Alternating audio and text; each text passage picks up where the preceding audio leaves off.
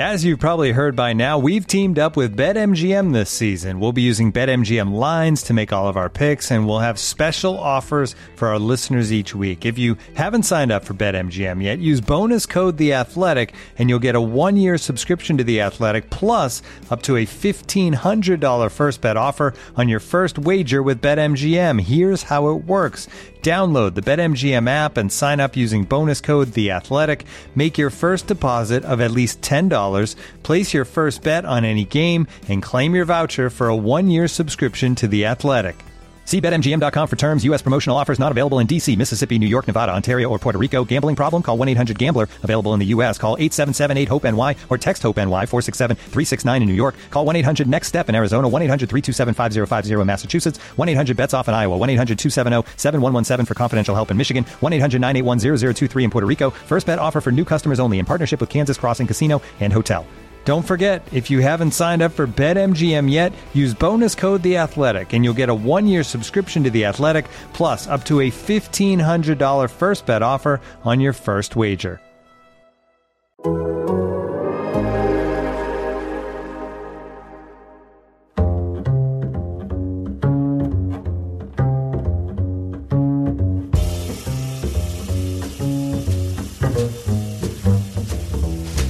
Welcome to Allocation Disorder. I am Sam Stejskal, joined as always by Paul Tenorio, my friend and colleague at The Athletic. We're recording here on a Thursday evening. We've got some good news to get into. I say good news, I don't mean positive necessarily, but interesting news to get into, and then a full mailbag to dive into this show, Paul. Um, but before we get there, how, how are you doing tonight?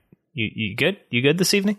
I'm doing all right, man. It's a weird it's a weird night for me. Uh, ben Olsen and DC United, as you alluded to, the news in in MLS today, parting ways, and um, you know a lot of people know I started my career at the Washington Post, so DC United was the first MLS team that I covered. I grew up in the DC area, so I watched DC United for um, some of those early years as a kid. So I, I got to know Ben Olsen really well in my time in DC. I have a hard time thinking about DC United without Ben Olsen in a front and center role. I know he's staying in the organization in some capacity um, to be determined, uh, or for us, still TBD for us to find out at least what it is.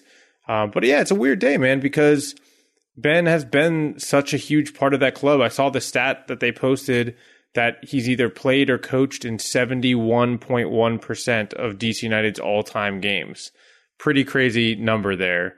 Uh, so yeah, man, it's just weird for him. Weird for him to to no longer be the head coach of DC United.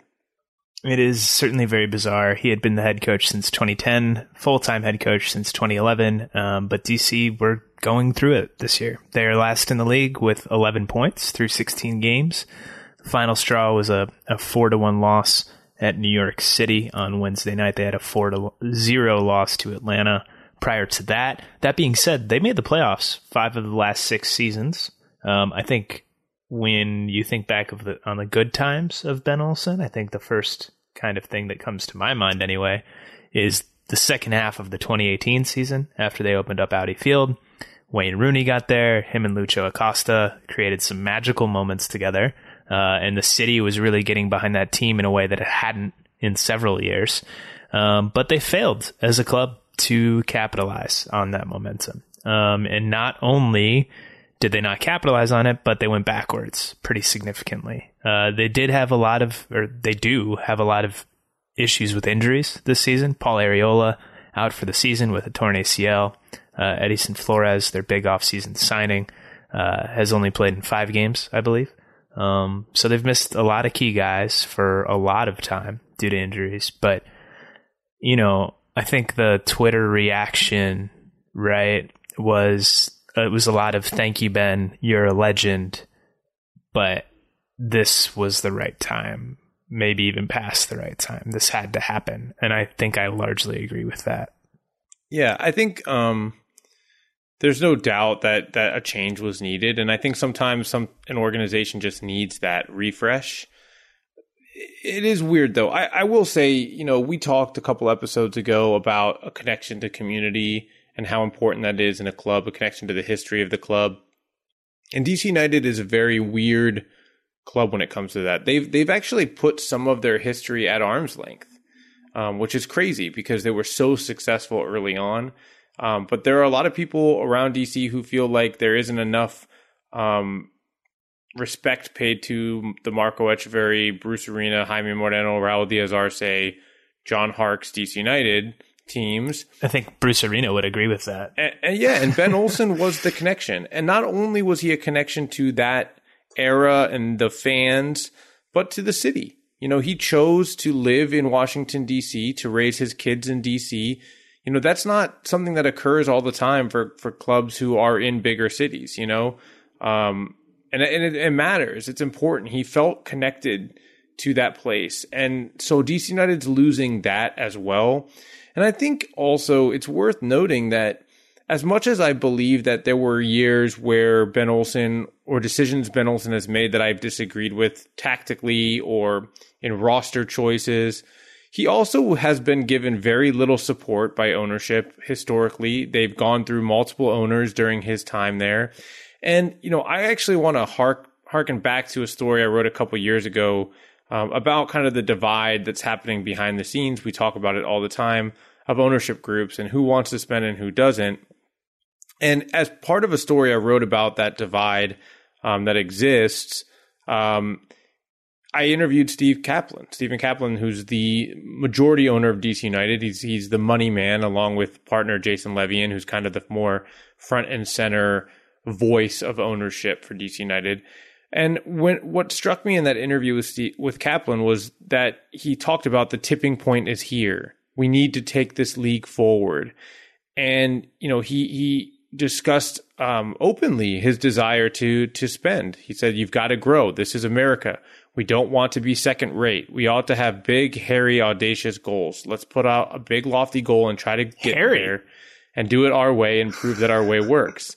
And you know, I don't know that I feel like DC United's done that under his ownership. They've spent some more money. No. They went and signed Flores, who was like a, a bigger money spend. They they signed Rooney. They spent money on Arriola. They, they they they signed Rooney. They spent money on Arriola. So they've they've spent money here and there, but nothing about them feels ambitious. You know, the the stadium doesn't feel ambitious. It- I mean, it's amazing to go to DC for me and see a soccer stadium there. Just like the fact that it exists is nuts. But you know, they they didn't they didn't do that the way LAFC did their stadium. Um, you know, this is a little bit more of a bare bones facility. You know, they they they did not provide Ben Olsen the full amount of support that he could get. That that would make you think that they want to grow, that this is America, and they don't want to be second rate. And so I think it'll be a little bit of a shame, in my opinion, if the next coach gets, you know, a huge influx of investment from this ownership group. I, I hope Yeah. it happens because DC United can be a great organization, can be a great fan base. Um, but it would be a shame considering what they put Ben Olsen through. And I say all that not disagreeing with the idea that that it was time probably to move on to a new coach. Yeah, and I think what you said kind of about the ambition it really rings true to me.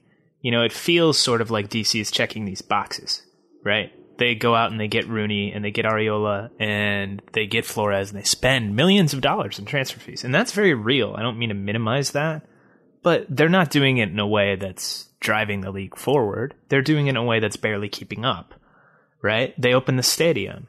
Uh, it's a beautiful stadium. Or it's not a beautiful stadium. It's it's a fine stadium by all accounts. I have actually, actually haven't been there yet. I would like to get down there. Um, expensive, certainly. Um, you know, they start their USL team in Loudoun County in Virginia, but it just sort of feels like they're doing these things for appearances, almost. Right? They're doing them, but they're doing them in like the cheapest way possible. I should note, Right, Sam, you if made a fair point sense. there. It was, I think, it is still one of the most expensive city uh, stadiums in MLS because Right. of how much they had to spend to to find the real estate in the city. So that and, that and none should. of these things none of these things are cheap right so i'm not i'm not out here saying they're cheap but like it's sort of like okay we're going to do this but we're going to find a way to really like minimize costs and, and fair play right they're they're able to do that it, but it's not one of the more ambitious organizations in the league um, i think ben olsen i think dave kasper the gm there who is still at the club um, at least for now anyway uh, i think for the most part they got pretty good results considering the resources they've had to play with over the years. Um, that being said, I think they had a very defined ceiling. I think they've bumped up against that ceiling. Um, and I think as we've seen, not just this year, but in several years over the last decade, the floor is as low as it gets, right? When it goes bad in DC, it's like you're talking about some of the worst teams in league history.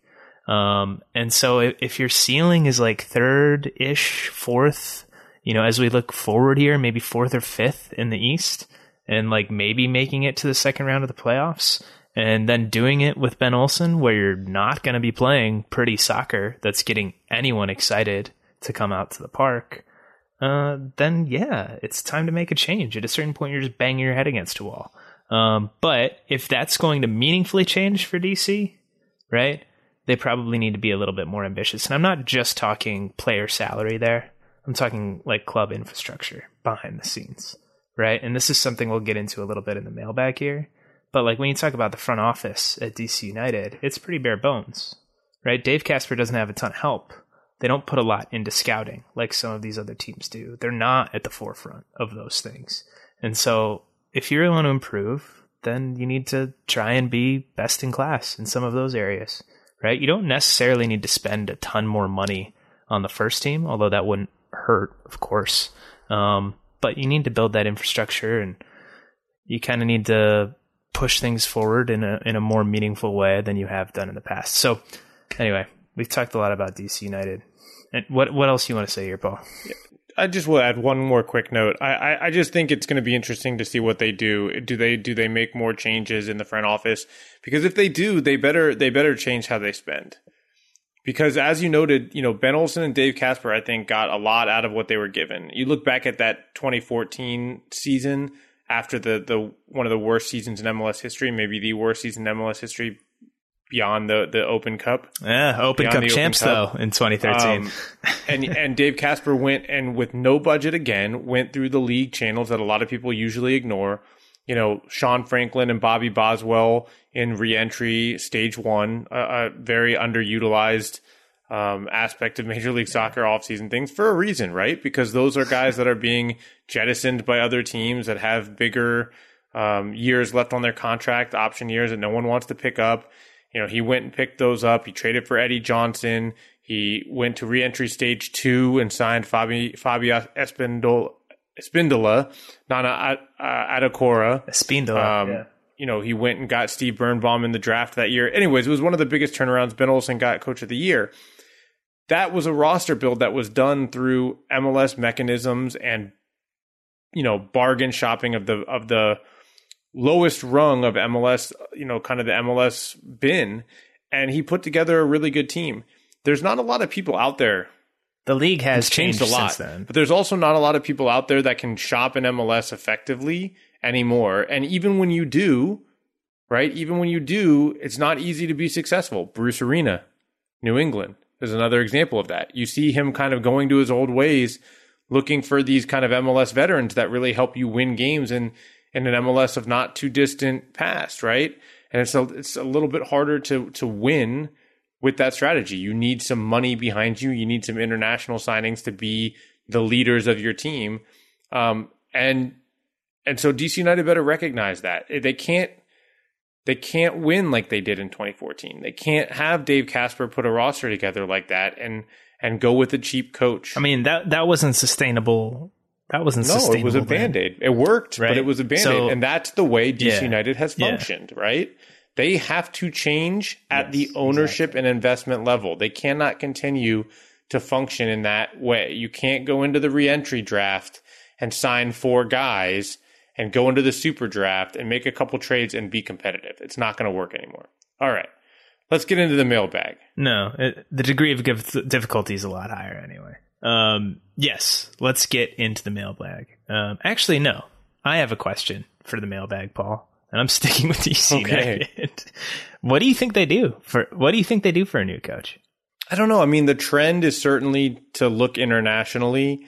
I think that would be, you know, I would be surprised if that's the case, um, especially if they keep Dave Kasper. I think that they'll look internal. They'll look within MLS for a candidate.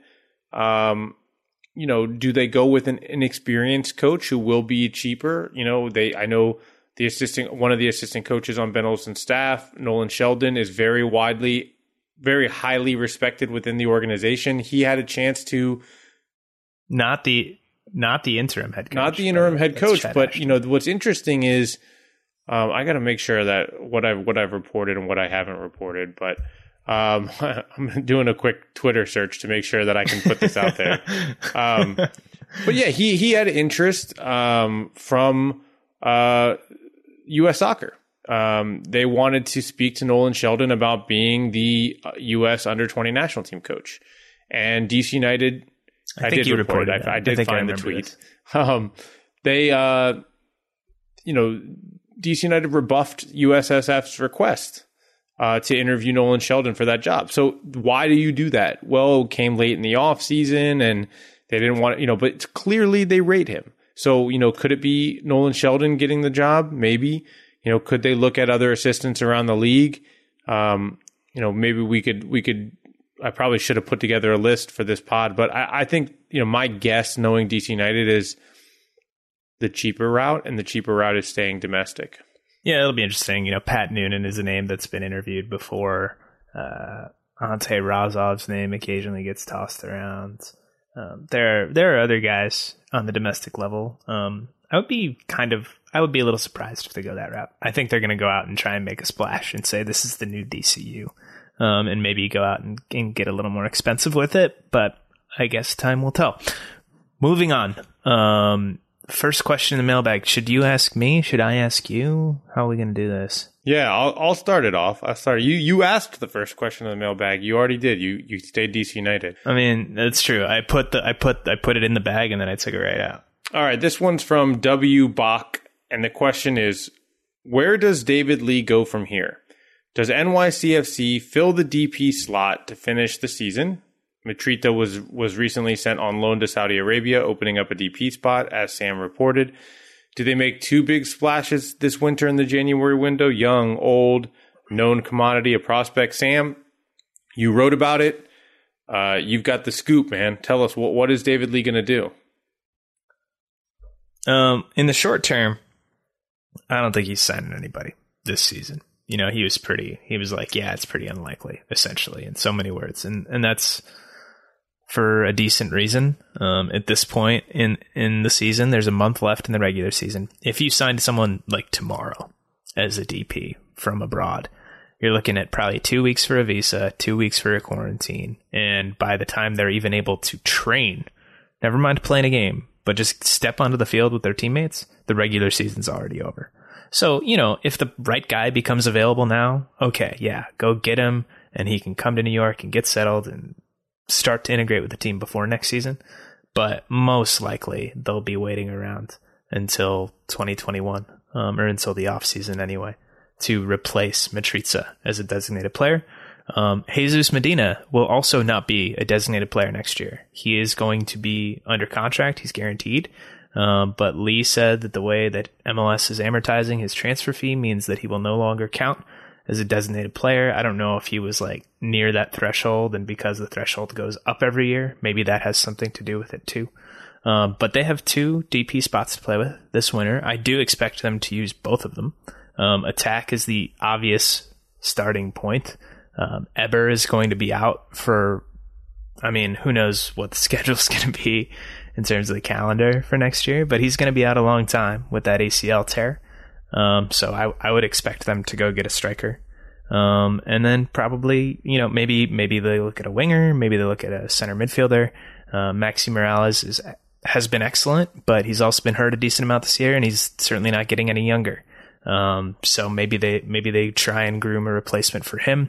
In terms of young slash old, known slash prospect, I don't think you're going to get like a David Villa, Frank Lampard, Andrea Pirlo type of situation. Um, they tried that once and it didn't really work for the most part. Uh, was excellent, you know, won an MVP, but those other two, not so much. Um, and I think they're more aligned, more worried about being aligned with CFG, City Football Group, as a whole than about making a splash at this point. Maybe when they, if they ever open this new stadium um, in the South Bronx, maybe then they'll go and, and get a name. um, but we're years away from that at this point. So I think they'll go relatively young, um, relatively unknown, um, but hopefully for their sake, talented, and maybe a guy that they can uh, possibly sell on, like they've done with a couple of players, or moved on, I should say, with a couple of players. Uh, Jack Harrison, Jan Herrera, two of them um, in the future. So that's that's sort of my take. Um, sound reasonable to you, Paul? Yeah, it makes a lot of sense to me, Sam. This episode is supported by FX's Welcome to Wrexham. Celebrity owners Rob McElhenney and Ryan Reynolds' small town Welsh football club has finally been promoted into League Two after 15 seasons in the National League. Dedicated staff and supporters celebrate the team's return to glory while bracing for the newfound challenges that come with being in a higher league. Will Wrexham AFC stand up to the challenge and rise again into League One? FX is Welcome to Wrexham, all new Thursdays on FX, stream on Hulu. Okay, I have a question for you. This is from Ruben Tish, um, longtime Fire fan, I believe. Um, his question, and, and Paul, you take this one. How can the Fire advance beyond being bum slayers? I like that phrase, and be legitimately good. Well, I think they need more time to build this roster, and you know, I, I'll say that I disagreed with the tactics that George Heitz took uh, when he took the job. He was on an extremely tight timeline. Um, that wasn't his fault. I think ownership was too slow in their decision making process to move Nelson Rodriguez to the business side only, to um, fire Veljko Paunovic, and what it resulted in was George Heitz being hired, you know, with very little time to make a head coaching hire and to fill a roster that was left pretty darn bare. Uh, all three DP spots were open. Dax McCarty was traded, you know, just before these decisions were made. Um, you know, by the way, he would have been useful. So was Grant Lillard. Grant, Grant Lillard was also traded a homegrown player, and and so when I look at this roster, you know, let's talk about some of the uh, Alvaro Medran was signed. I mean, this is guy is a high high money TAM player. Is he producing at that level? No. So that's all before George Heitz arrived. Then he comes in and he signs three DPs. Robert Beric hasn't been great. Okay, he hasn't been great. He signed. To, to be fair to the Fire, they were moving into Soldier Field off of a rebrand, wanting to make a splash. If they had known that they weren't going to be playing in front of fans, sure. But you also, I you think they may have handled things differently. You, you also, again, I don't blame George Heitz for this to a certain degree. You know, knowing that you're moving into the stadium, knowing that all this is happening, to give your new general manager, your new technical director, that short of a timeline to build a roster for that reintroduction to the city It's just poor planning. And if you do that, it was a failure, then you have yeah. to say, okay, let's be smart. Let's go sign one DP and then let's take our time and figure things out from there. And instead, they've locked themselves into three DPs, right? All of whom are on longer term contracts.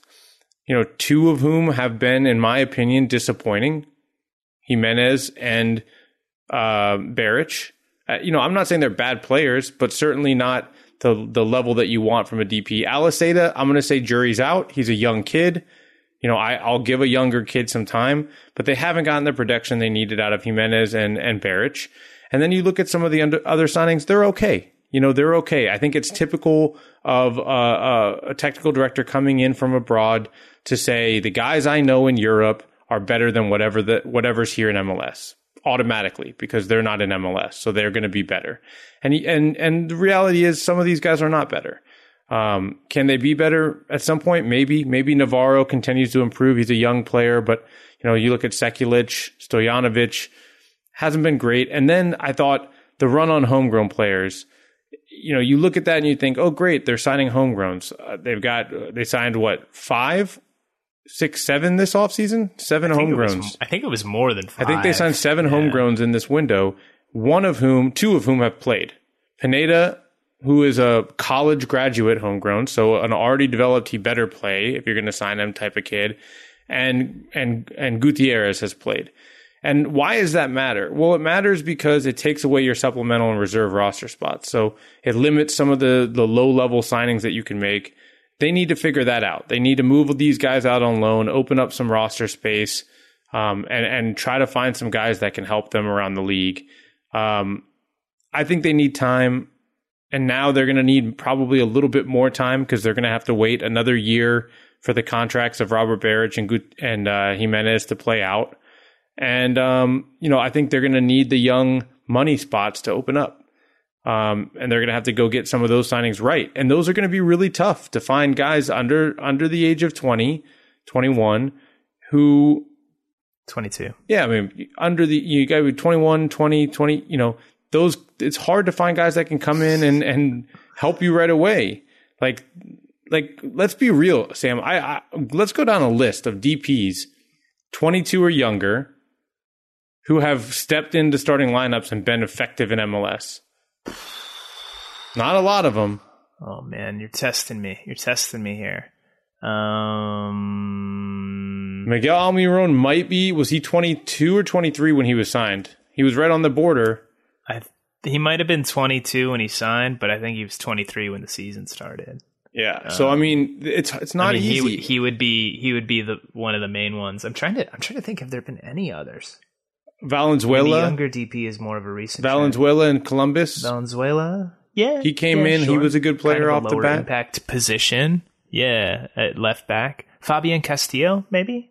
Um, if we're going back a long ways, Ma- Mauro Diaz. I don't remember how old he was when he came in. Um, but yeah, few and far between. It's just hard. It's harder to do. So so you can't really count on those on those spots. I just think let's give let's give George Heitz some time. Again, I don't blame him for some of these problems. Um, you know, I think he came into a very difficult situation. But you know, my my thought here is, you know, the Fire just need a little bit more time to to rebuild this roster. Um, to I think hopefully to put a little bit more value on the players that are available in MLS. I thought they could have done a better job of going into the MLS free agent market to buy themselves some time, to buy themselves a year with guys who could have been competitive off the bat. Um, but yeah, I mean, I, I do think that Mansueto wants to spend money. And I do think that they're going to be a team that is looking and shopping for kind of on the LAFC model, where they're going to look for more Aliseda type players. They're going to sign younger guys that they want to be able to resell. Is that is that the LAFC model? I think LAFC, when you look at some of the the I mean, young players that they've LAFC signed, have spent a ton of money, man. yeah, but that's what I'm saying. They've they've spent their money on mean- young guys, and I think that's where Chicago's going to go. Now they didn't in this first offseason Okay. with Beric and Gimenez. They did with Aliseda, but I think that they are going to head that direction. All right. Well, they don't really have the DP spots to do it, so that'll be interesting. Um, one one quick thing before we move on to the next one: uh, how many times are we going to see the the GM come in from abroad, not understand MLS, and do the same thing over and over, and make the same mistakes over and over with undervaluing MLS players, overvaluing international guys, and digging themselves a hole right away that it takes a couple of years to dig out of? Anyway, that's it, it happens every offseason, but I digress. Next question. What do you got, Paul? All right, Sam. This one comes from Sean Hardgrove. I feel like this will be a good conversation. How much investment in both time and money does a club like Seattle or LAFC put into scouting and talent identification versus a mid-tier club like I'll use DC United. He uses KC here. Actually, we'll use KC because it's a, a good example of a mid-tier team who He, does it he right. actually has both. Um, he has KC. yeah, he's got both there. Is it just money, or should we be harder on the GMs for their failure to find the right players for their club? Um, well, money certainly has a lot to do with it. Uh, I would say that's the biggest factor. Um, but there are ways to sort of cut into that advantage, even if you don't spend a ton of money or as much money. And uh, oddly enough, the teams that really maximize those advantages are the ones that do spend the most money. Um, so you mentioned Sean mentioned Seattle, uh, LAFC. You know, Toronto is a club that puts a lot into this. Seattle and Toronto, I think, are and correct me if I'm wrong here, Paul, but I think they're pretty widely recognized as having kind of the best analytics guys in the league. Um, and I mean, they've made MLS Cup every year forever, so good for them. Um, scouting, there's a ton that goes into it. It's not just okay, let's go see a player. It's your network. It's where you come from, um, and it's really kind of understanding. I think this is a crucial part. It's understanding how different leagues, the level in different leagues around the world, translate to MLS. And I think that's a really hard thing to do. And I think that's something where resources can make a big, big difference, right? The more information you have on hand, the more tools you have at your disposal, I think makes a big deal that big deal there. Seattle and Toronto are, are two of the ones that I would say kind of put a ton into that. Um, and I think that shows most of the time with their signings. Um, I'm trying to think of other teams that that do put a lot into the example that well. that comes to mind for me is is Columbus. Um, I think Greg Berhalter put a huge emphasis on analytics while he was there, and they, you know, we mentioned one of their signings uh, earlier in the show, Milton Valenzuela. I think they've done a really nice job um, in tho- that market of kind of a lower spending team. They found Archer um, at a really good price. Yeah, Har- Harrison Afful. Harrison Afful. Got him out of Zach Tunisia. Steffen, they brought Totally in at a really cheap price. Very smart the way they structured that deal to get him when he was coming out of Germany. Um, you know, they they know they know what they're looking for. Uh, Mensah has turned out to be a good player. Um, so so Maybe defender of the and, year. and I would say also, you know, so part of that is analytics, part of that is manpower, and having you also have to give credit to the talent in front offices. So, like for example, in Seattle, Chris Henderson, I think, has done a really nice job in kind of looking for players, finding players that fit. Ricardo Moreira, who was in Columbus under Greg Berhalter, has a really good eye for players. Goes to Orlando City, and I don't think it's a coincidence that they found some really nice players at really good prices who have helped Orlando City be competitive right away. So having scouts who, to what you said earlier, Sam, understand MLS, what type of player fits well here, you know, what types of qualities are necessary to be successful in MLS, that matters a lot. That matters a lot as well as the investment. two clubs that I cannot believe I forgot. Uh, the two New York teams I have a huge leg up on this than everyone else in MLS. Uh, New York City FC and the New York Red Bulls, just because they can tap in, particularly New York City, by the way, because they can tap into the global networks, right? So City Football Group has scouts everywhere in the world. And they work for City Football Group. They do not work for Manchester City. They do not work for Girona. They do not work for any of the individual clubs. They work for City Football Group. And so David Lee, the sporting director for NYCFC, can tap into that all the time, right? Um, Red Bull, it's not quite that extensive, but they have they have a global network too, right? And they have a very clear model of how they want to play, so they can tap into that. Um, so those two teams have a bit of advantage there, but th- there's no exact science here. This is a very inexact science. There's no one recipe, right? You can succeed um, with two guys, right? It's harder, but if you have two guys with a really good eye and an understanding of how to do it, then you can go out and do it. Um, but yeah, the uh, the investment in time and money it does make a difference, and it's the teams that you would expect that put the most into. And I would say too, money does matter a lot because like you can look at a team like Kansas City, they put a significant amount of resources into their scouting network. They have a lot of scouts. They spend a lot of time on scouting. Peter Vermes has a whole system, and you know they do an okay job, but they've had some pretty big misses too. But that's expected at the level Yeah. that they're shopping, right? They're not. They're not shopping. You know, the more you spend theoretically, until until Pulido, yeah. yeah, I mean, the more you spend, the the higher the percentage is supposed to be that you hit, right? You're The- paying the for the your quality, risk. right? Yeah, the lower and risk. so it does matter, you know. And I think Kansas City is a good example where you can put in the investment into scouting networks and and to those resources, but when you're shopping in a certain market, it gets a lot harder to hit at the higher rates that we see with Seattle and Toronto, who typically are shopping kind of in that um, more expensive barrel tier compared to compared to the rest of MLS for sure. absolutely. Um, anything else you uh, want to say on that one? No, I think I hope we gave people an idea of what matters. Um, you know, certainly I think MLS I clubs so, know wh- where they should be looking. You know, theoretically, like where should DC United be looking Some- to model what of they do? Maybe one of those teams we just mentioned. Maybe maybe one of the teams that makes MLS Cup every year. Um, Shrek Shrek and PDX. Um, he's he's got the next question. He or she, I don't know, or an ogre, you know, Shrek. When will teams spend real designated player money on defenders? Paul. This is an We- easy there aren't one. very many, We're going to move that's on for sure. quickly. The answer is never. As long as DPs exist, the money will be spent on attacking players.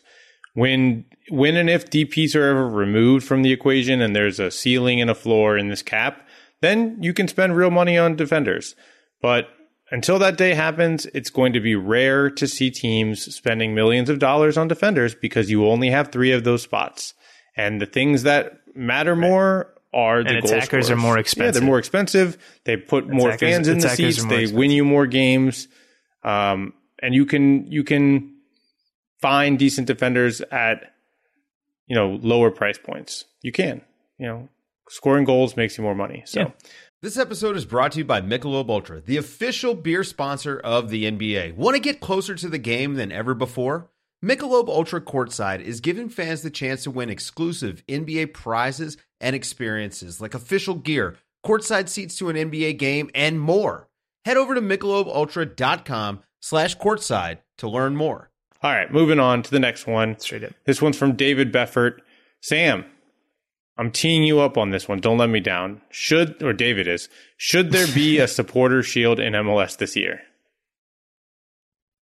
Um, should there be? Uh, sure. There, there can be a supporter shield. That j- just no one should take it seriously. Is that fine? That's it. Is we that don't, we don't answer? have to. I mean, no schedule- explanation needed. Let's just move on. I like, mean, it's like you can you can give it out. You can give it out, and like it's a nice little thing for fans who you know technically run this trophy. Um, and it's a nice little thing for whoever wins it. And I have no problem with celebrating an accomplishment, however minor. Um, but yeah, I mean, it, it's diluted, like, and that's not really anyone's fault. But the schedule is insanely unbalanced, and teams are playing 23 games, and uh, MLS's back was a thing. Uh, so it doesn't really mean much to me. Um, but yeah, you can keep it. You, do you agree? Disagree? yeah. I like the way you put it. Go ahead and hand it out, but don't take it seriously. Anyone, anyone listening to this, if you are a true allocation disorder listener, you spit on the supporter shield this year. All right. Wow. that that turned. I wanted to get dramatic. All right, let's go to the next one. Sam, you you, you or I, I'll ask this one. Oh, sorry, I'm going to ask this one. Sam, Okay. Ryan Embaum is asking who deserves more credit for Seattle's Huang sustained success, Schmetzer or Lagerwey? Wow. Um, I mean, I would lean Lagerwey personally, but I think they both deserve a ton of credit personally. Uh, that roster is consistently excellent. Um, I've been a critic of Schmetzer in the past in terms of kind of a lack of a style of play, a lack of a clear identity. Uh, I think they've figured that out. Um, you know, the core of that team has been there a long time, and they play good soccer. Uh, and they have a, but they have a lot of good options too. Um, I think they've bottom line. I think they've both done an excellent job. Um, also, I believe Brian Schmetzer is in a contract year, so interesting tidbit. Um, what do you think, Paul? Who, who you giving them On this giving them more credit podcast? I always give more credit to the GMs. It's so much easier to um, coach a good roster than it is to make something out of a bad roster. We don't really, I mean, Schmetzer's had a good roster to work with his entire time in Seattle. That's not to say that Schmetzer hasn't done a good job. I think he has. He's won cups. What, He's done what a more great. can you he's say? made three finals Yeah, in four he's- he- years. I'm not knocking him at all. It's not his. It's not like you can't. You can only coach the players you have. It's not like it's like he can. Oh, let me go. Let me go switch to go coach San Jose and see how I do. Like, no, that's not how this works. That'd be kind of fun if you could trade coaches. I mean, you I guess you technically You can can. trade coaches. Didn't Um, J- Jon Gruden and uh, Tony Dungy got traded for? No, Oscar Pareja. Jon Gruden got traded for a for a first round pick. Oscar Pareja Oscar got Pareja, traded? yeah, Yeah, Colorado to Dallas. And the Red Bulls Pablo just traded for a coach Rapids. just now. They just bought a coach. You just wrote about it. Yeah, they traded for two and a half million dollars. Yeah, it's a lot of money. Um. Anyway, Look, I, I all I'm saying is that I think Tra- that that roster is, is fantastic in Seattle. I'll give I'll give Garth credit because also he he's won MLS Cups in two markets, one big market where you spend money, and one other market where they didn't really. Um, so, you know, I, I um. I, I don't know. It's allocation disorder, man. You you you go with the front office here. right, I have I have another question for you. I have another question for you. If you could trade coaches, any two coaches from team to team in MLS, right right this second, who would you trade? Ooh, that's a good one. Put you on Um, the spot. I would put Oh man, I would put uh like like just for the entertainment value of it, or for like Yeah, whatever you want, whatever you want, dealer's choice. okay, I I would trade. Can I? Do they have to be the same teams? Like I'm swapping coaches from one team to the other, or what? uh, who do I Um, want Do to it see? however you want, Paul. You make the rules. you make the rules. I would I would trade um, Bob Bradley to Atlanta United because I want to see like how good or bad that roster really is. Right? I think Bob, you know, probably currently considered the, the best coach in MLS. So like, you know, we we we get a real exposure on that Atlanta roster if he couldn't win with that team. And I would put, uh, I would put, um, man, this is this is a tough one. What I'm going to do with the second one here. I think, uh, I don't know, man. I, I All right, I've got two. you right, want me to help you out? go. I'll think about my second one. All right, Bob Bradley. I'm also trading him. I'm trading him. Just he doesn't have to move. I'm trading him to the Galaxy um, because I think that's a pretty decent roster for the most part, and I I don't think Guillermo Barros Schelotto is doing a good job. So I I would be interested to see what the turnaround would look like there, and I would trade Oscar Pareja, who I think has done an excellent job in Orlando and always did an excellent job in Colorado and did an excellent job in Dallas. Put him in Miami. So keeping I'm doing some rivalry trades. Um, but I think uh, I think both those teams would improve a, good deal if those uh, switches were made. You got a second one, or you got? Yeah, I, I would have liked to see uh, Almeyda get traded to the Red Bulls. Like the convergence of man Ooh, marking yeah, and the high yeah. pressing system of Red Bull. God, I would have loved to see that. yeah. You had some fit guys. That's for that's for damn sure.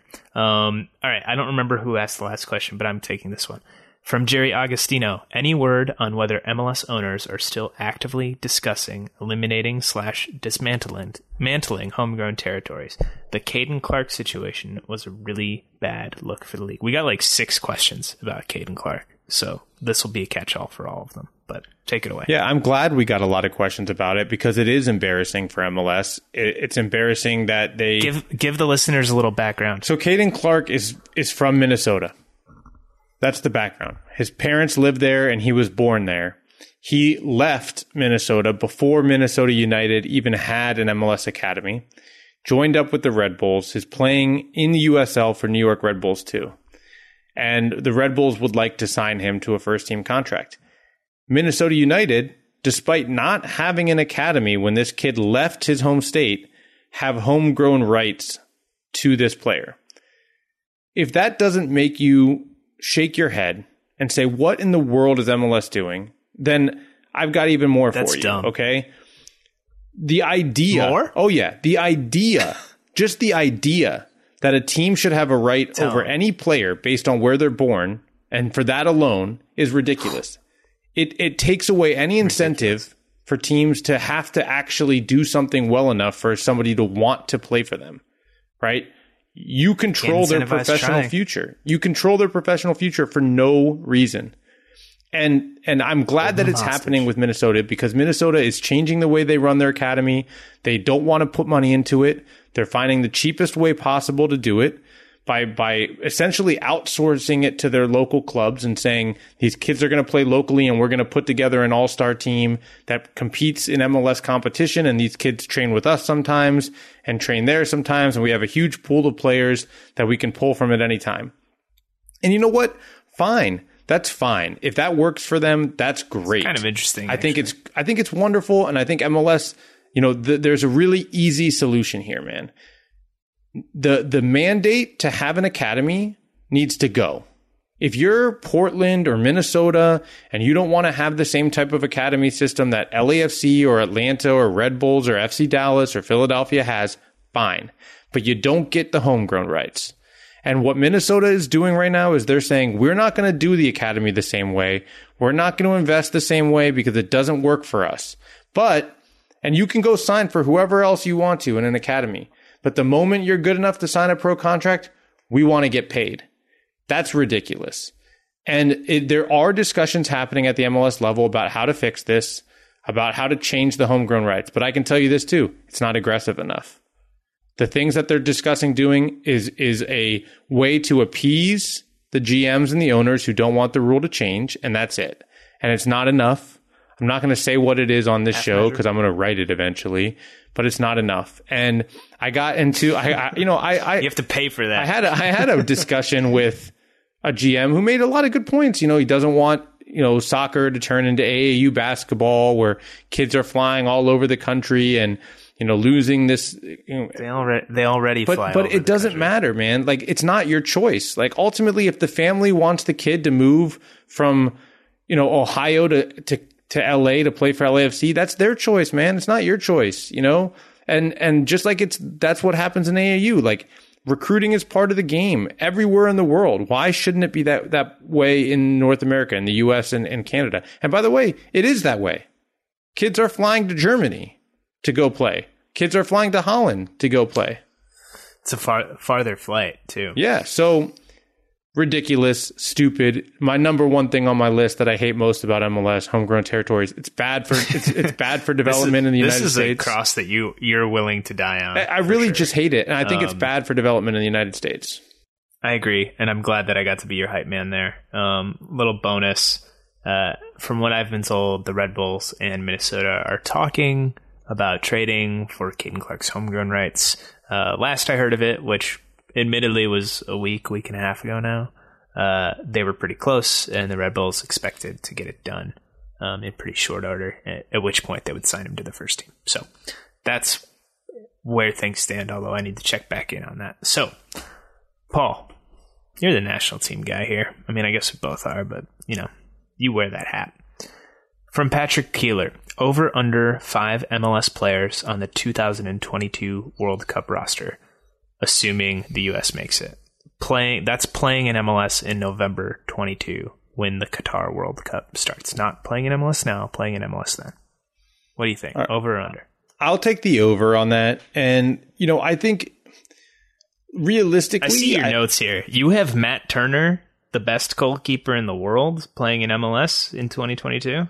You know, I just think like certain guys, like, okay, look, just because you get the MLSsoccer.com endorsement doesn't mean you're going to get the, the, the sale. I, mean- like Matt Turner, by the way. Jackson Yueill has been a, a favorite at MLSsoccer.com for a long time. He just signed a long term contract with San Jose.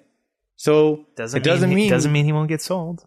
Now, I actually think that the the quotes in that release, I almost tweeted a joke which said, you know, Fioranelli's quote should have said, not that he's committed here till after the World Cup, but hey, if you really want this guy, now you have to come spend money for him, right? It's a smart thing to do to lock someone up for a long term contract, gives you leverage in the transfer window, and gives that player security. Smart move by the Earthquakes. Um, yeah, I mean, I just I I put a couple names on here in my notes just to say I think these players will probably still be there. But even if you're looking at like Matt Turner, Jackson Yueill, Aaron Long, Gyasi Zardes, Jordan Morris, you know, Ferrer- Ferreira, Palmicol, you know, these are just I'm spitballing names here, but I think DeAndre Yedlin, maybe. the, the harder part is to pull back and say, okay, do are there 18 players who are going to be in Europe playing consistently, healthy, more 18 or more players? And I don't think that the answer will be yes. I do think there will be at least 5. I'll I'll take the over, but only slightly. I think there's going to be 6 or 7 players that are domestic based players who are on the roster. I will say that I don't know that anyone in the starting lineup when World Cup qualifiers begin next year will be an MLS player. I don't know that there will be one MLS player in the starting 11 for the US uh, next fall when, when qualifying begins. Interesting. Um, I noticed you didn't mention Jozy Altidore. You don't think he's going to the World Cup, or is he leaving? I don't know. Maybe I don't. I mean, I, you know, we got in an argument about Altidore's role. We talked about this last show, so I don't know. We'll see. I mean, Altidore's got to stay healthy. you know, he's got to he's got to stay in the league. He league. just got hurt again. Yeah. I know. So, um, yeah, we'll see. We'll, we'll see. No what Michael happens Bradley there. either. No, no, I don't think Michael Bradley will be on the World Cup roster. All right. There you go. Next question. All right, Sam. I'll ask the question this time. I'm asking the questions around here, bud. Um, Chris Okay. Alvebi, Alvebi. So I don't. I don't just think you got confirming. um, Young Money as it's called, affectionately called here on this show. The We under 22 initiative. What what are what are our producers doing that they haven't yet inserted Lil Wayne saying "Young Money" into this? We have we have into these episodes. Just kidding. Yeah. I love you. How Taylor, dare you. Taylor and Daryl. Daryl. D- D- Daylor. Terrell. I think Taylor Sorry. works better. Young money, cash money. Young Money starts next year and is basically three more young DPs under the age of 23. Uh, Dan also asked a similar Question mark? question. Sam, what do you got for us? Uh, I asked about this uh, a couple of weeks ago, and basically what I was told is that's the expectation, but that nothing's really confirmed. Um, you guys may have heard about this thing called COVID nineteen. Uh, it kind of threw a wrench in everything. Uh, this, you know, it became less of a priority with everything else going on around the league. Um, we'll see if the owners want to open the pocketbooks for this starting next year. I think they will. I think it'll come into play next year, um, but we'll see. Uh, just to explain exactly what it is, um, it's MLS teams can go out and sign up to three players under the age of 22 for any transfer fee, as long as their salary is under what 600,000 or so. Paul, Yeah, that was the number that Yeah. was floated originally. the people can't see you nod on the podcast. Just I, I spoke. Uh, no, I, I, I think again we should say that this was all evolving in the la- the last time we reported it, right? That they the numbers that were being batted around 600k salary, well, the maximum salary or less, right? That was that was basically where they were putting it, and uh, a limit on the transfer, or no limit on the transfer fee, or then there was the discussion: could there be a limit? So they hadn't really figured that part out. I still think, like you said, Sam, I think it's been pushed it's been you know they they've kicked the can down the road on this and they'll figure it out probably in the off season and finalize what it looks like. It's not exactly the same as a DP. It works a lot of the same way, um, there's just a cap on except for that cap There's on the not- salary. But the the cap hit will be similar to a young DP. So. Um, and and no So limit on the transfer what, fee is huge. Yeah, yeah, could be potentially very huge. Um, it could be a big growth point for MLS, both in terms of quality, but really, I think more in terms of player sales down the road. Um, there was actually a really interesting article today in the New York Times by Rory Smith about Argentina and the lack of players it has been exporting to Europe in recent years. A lot of those players, for whatever reason, and kind of the one of the hypotheses in this article that people really you should check out um, was that they're basically just not good enough right now for whatever reason. Um, and a lot of those yet- guys have ended up in MLS. A lot of those guys have ended up in MLS. Um, and I think we'll continue to see that here in recent years, particularly if uh, if the young Moolah baby comes through. So, uh, next question from Brian. This is a quick one for you, Paul. When should we expect the MLSPA? He actually tagged the MLSPA in this tweet. This was a Twitter question um, to release the player salaries for 2020. We got to hound them. I, I I would doubt that it's mean, coming at it's this almo- point. But yeah, I don't. I don't think that's coming, man. It's uh, October eighth, almost October 9th. and uh, yeah, I, I don't see it. Like, I don't know. I'll call him tomorrow and ask. All right, we'll move to the next question. that? Stall tactics. Uh, that's not what I'm doing right now. That is the name of the questioner. Why do you think there is such little transfer activity between MLS and USL? Do you think it's a problem, Sam? How would you fix it? Did you call Jeff Rueter before answering this question? Go ahead, Sam. Is is this Jeff Rueter's burner account? Um, no, I did not call Jeff before. Uh, I I haven't even seen this question before right now. Um, why do I think there's so little transfer activity? I think when MLS teams want to go out and pay a transfer fee, right, they're not looking to USL to do so. Um, even getting beyond a transfer fee situation, if a guy's available for free, um, I would say for the most part, and this isn't true in all cases, but for the most part, there's a reason that that guy is in USL and not in MLS to begin with. Uh, Paul, I'm going to steal your note that you put in our document here. Uh, Jerome Kiesewetter, 12 goals last year in USL, El Paso. Um, he's not playing for for an Inter Miami team that uh, can't score, um, or couldn't before Gonzalo Higuain started to to bang in free kicks. Um, so you know we see we saw this with Cincinnati uh, in their expansion season. They brought up ten guys from USL, and did any of them make an impact? Did any of them? I think like one or two stuck with the team um, beyond one season. So I think there's kind of just like a mounting amount of evidence that most guys in USL, when they do bump up to MLS, just don't really stick. Um, and so I think that is kind of the answer to your question. That's not to say all of them can't. Mark Anthony Kaye is a good example, right? Guy who came from Louisville City um, and tore it up with LAFC. And there have been plenty of guys in the past. I think of a guy, Luke Mulholland, had a nice, you know, before he really had injuries really derailed him. He he did a ni- did nice work with RSL coming up from USL. So Kevin Molino in Orlando. But the the examples are yeah, those are those are the exceptions, right? We're we're pulling out names because those those are the exception to the rule. The, there's just too big of a gap in the level of play over the course of a season right now between where MLS has gone and where USL is right now.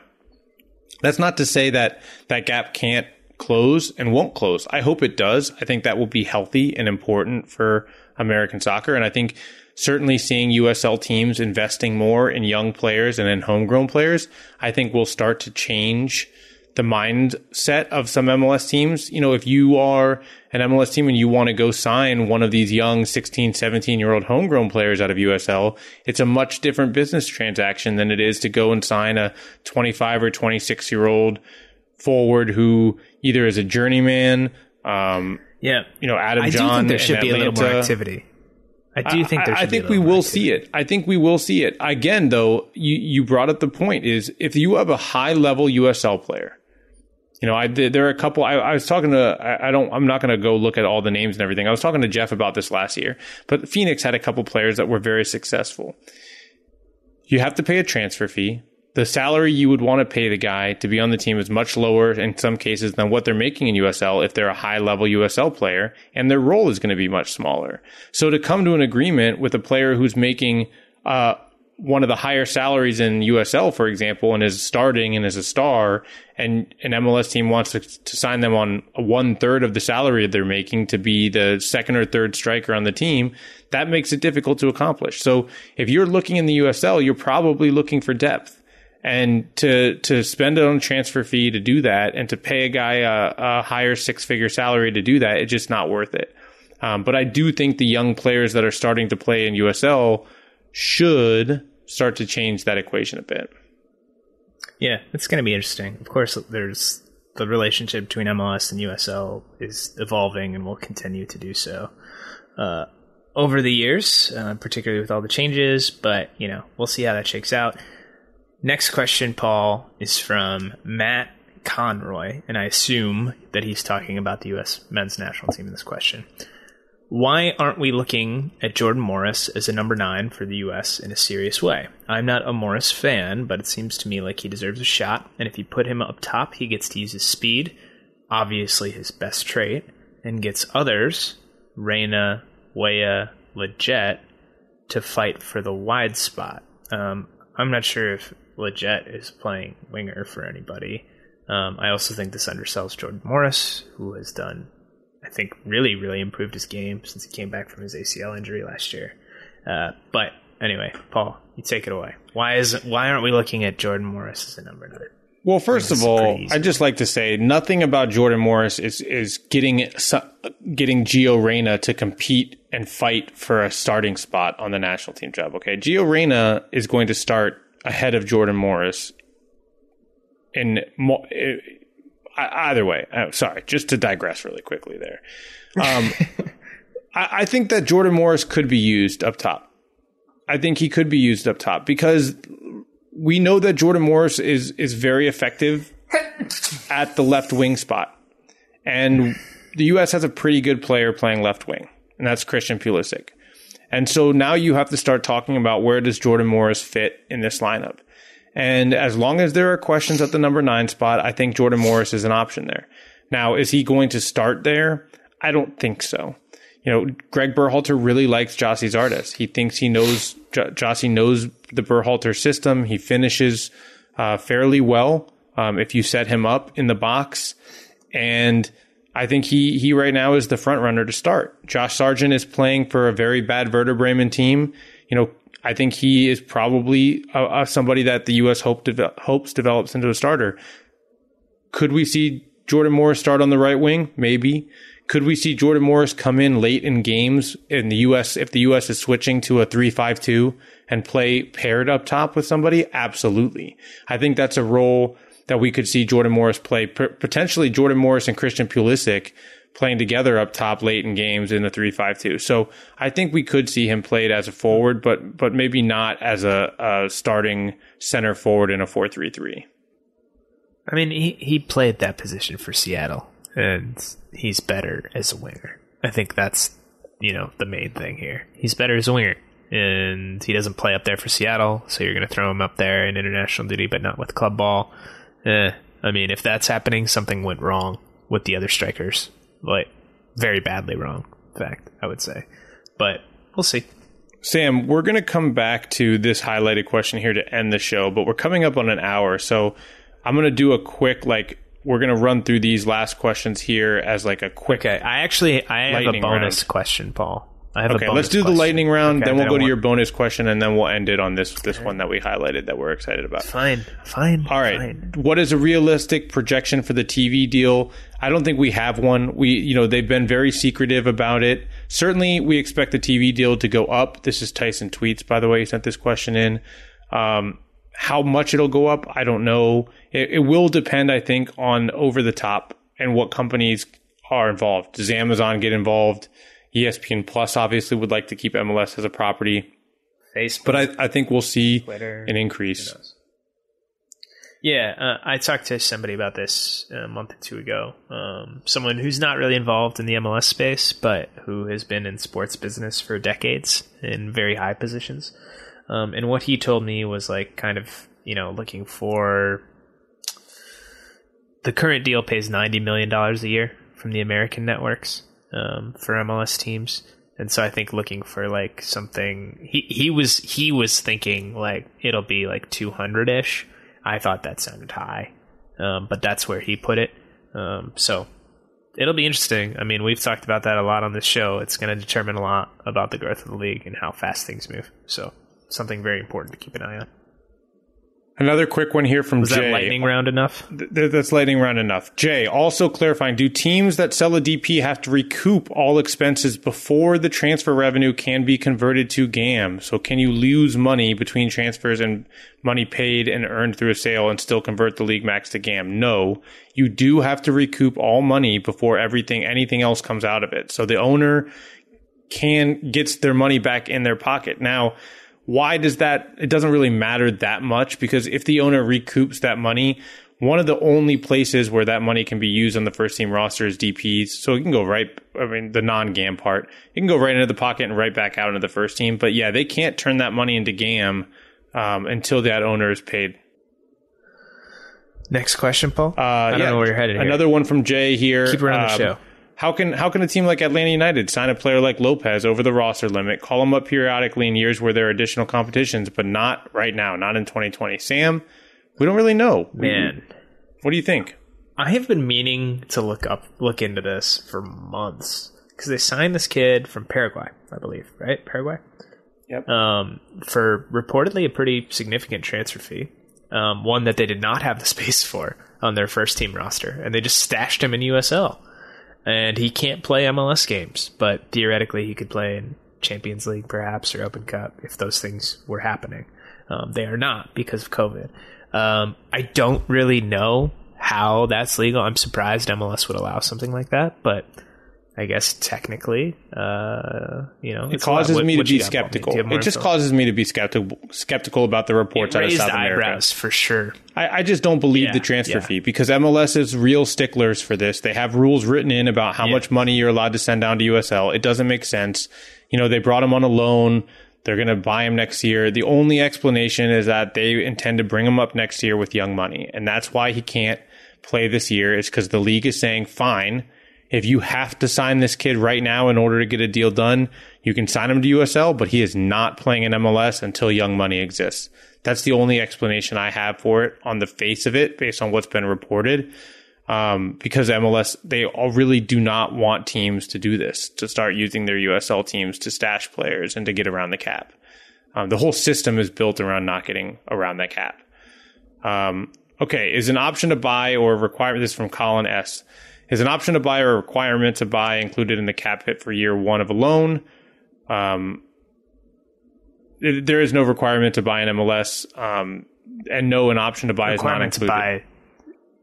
Requirement to buy exist. basically that wouldn't it wouldn't be a loan. That would be a transfer.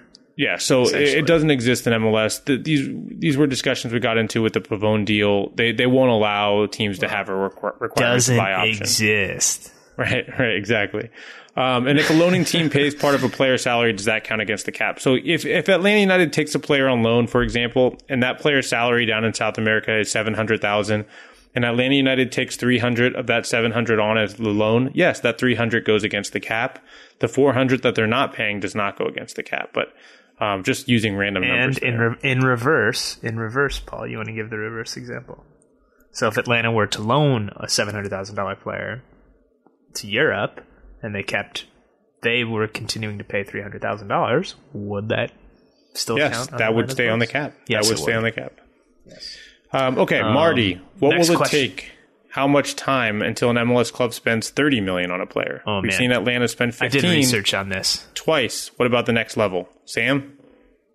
Oh, it's going to take uh, a lot more revenue.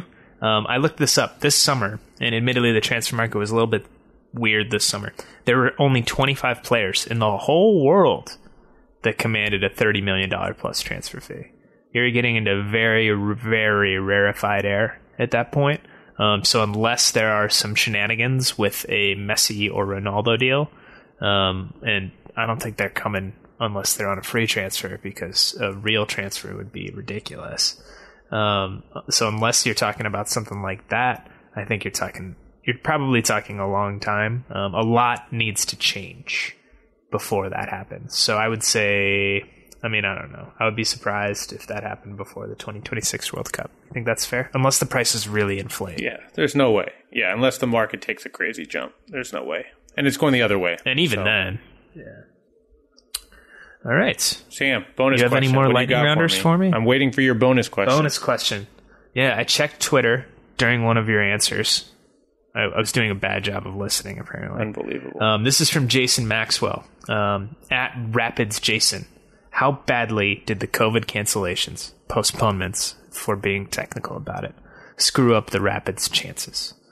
And I don't know how badly they screwed up their chances. Uh, it certainly doesn't help. The Rapids have had their last three games postponed because of a COVID 19 outbreak, primarily among their staff.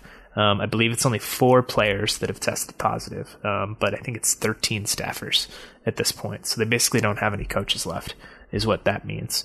Um, we'll see how badly it screwed up the chances. You know, they have a game now every, every midweek and every weekend through the rest of the season. Um, and then they'll have one more game that isn't in there that they still need to reschedule.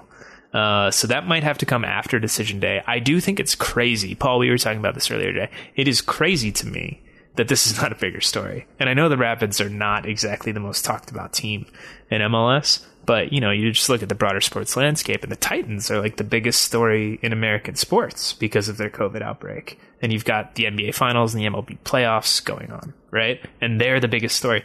And and the Rapids have already had these three games canceled and like for a week and a half, I think I was the only one in the world reporting on it. So it, that whole thing is weird. Uh, it's an unfortunate situation in Colorado. I hope everyone is okay. Um, some people were symptomatic, from what I was told. Um, I don't think it was too too bad or anything, but yeah, it's it's not good. I think it's actually kind of remarkable that it took this long for an MLS team to have an outbreak. Um, I think they got through something like 115 games before a, a cancellation, 115 post bubble games. So I mean, in terms of the chances, I don't know, but it's an unfortunate situation, and I'm I wanted to spend some time on it, even though it's very much at the tail end of the show. Yeah, I mean, I think it's it's it's definitely something that I think we've talked today about about spending a little bit more time on. Um, but yeah, we'll we'll um, I think reinforce the idea that hopefully everyone's doing okay and, and recovering um, in Colorado, and that they they get out of the the woods here on this outbreak. Um, you know, it was kind of a bad idea to save save this to the end because we're at almost an hour and ten minute long show. Um, It's but okay. I wanted it's a mailbag. I wanted to mention to uh, this question, or not really. i I'm question. so excited Nick, for this. Nick asks or Lipowich. says, Lipowich. Lipowich. You didn't even want to try? I didn't want to try. You you you criticize all of my pronunciations, go dating back like three shows now. Okay, not really a question, but will you guys just blast FC Cincy a little? The supporters are super angry. I, I don't know if that's loud on the show or not. The the words he used here. It's not too bad. PO'd. They're PO'd. And it would be nice to hear someone go in on the organization. Thank you. Exclamation point. Yeah, we'll go in on Cincinnati. Are you kidding me? Actually, It's one of no. our- Can I can I just say something? I've gone in on Cincinnati so many times on this show, on the first episode of this show that aired a year before the second episode of this show, um, on Twitter, in articles, on FC Cincinnati podcasts, and every time I do it, every time. FC Cincinnati fans get so mad at me. They get so mad. They're like, "You're crazy. You're an idiot. Our team's good. Um, we're gonna make the playoffs. You're you're a stupid idiot, Sam. You're a big. You're a big dumb dumb." And no one, no one's giving Jaap enough and- credit for his tactics against Atlanta. and now you're and now you want me to criticize the, criticize your team? No, I won't. I'm not going to give you what you want, Nick Lipowich. All right, well, I will. I've given it to you before, and you hated me for it. yeah, there, there's not much now. more to say. You know, there's not much more to say. Sam, Sam There's is probably right. a lot more to say. We've done it. We've done it every, at every turn. Look, the roster was a disaster from the jump. The number of players they brought from USL, not just the number of players they brought from USL, which was a mistake. The amount of money they paid them, the le- number of years of guaranteed contracts they gave them, the number of international spots they used on them, the amount of money they wasted in trades, the amount of money and time they wasted on the MLS Super Draft. Uh, it was a disaster all the way around in that expansion season. And it and we said it then while it was occurring, while it was unfolding, we said this is is, is a disaster. Then after that unfolded and they won like they went like one one and one in their first three games, and it was like Cincinnati is so good, and like everyone, this is I think you know our our good friend Bobby Warshaw was like this is a playoff roster, and I was like this this team is I, I was like this team is so bad, this team is so Bobby bad, and they're going to be more wrong than they're that. going to be so He bad stands by it too. There's nothing to stand by. They very clearly were not a playoff roster. And and after it unfolded, you know, our point was that we've made several times in several different places that it's going to take 3 years to build out of this if you get everything right. And I don't think they've done that either. So you're in for a little while longer unless suddenly you work some magic in one window and you get like 9 out of 9 signings right good luck. But no, it's going to take it's going to take some time. it- it's been it's been poorly handled. If MLS always plays in a tournament format, they'll be okay because Jaap Stam will park that bus. And he did all right with it. They made the knockout round in Orlando. But um, I'm looking at the standings right here. Um, Paul, they have played for 50 games in MLS, FC Cincinnati, 50 regular season games. Guess how many points they have? I'll say they have I'm going to say 32. 37. Ooh, a little better than you gave him credit for, but 37 points in 50 games. I don't need to say anything else. Yeah, not good. Not good. Very not good. On that note, on that note, I think we can call it call it a show. Uh, happy birthday shout out to my mom. It's her birthday today, technically. Um, a lot of you care about that, I'm sure. We'll see if she listens. I'm not going to tell her about this, so we'll see if she listens. She's probably the only one left listening at this point. Who am I kidding? Uh, thank you for listening. I am Sam Stejskal. He is Paul Tenorio. I'm cutting him off before he can say something snarky about my mom. How dare you? Thank you for listening to Allocation Disorder. Until next time.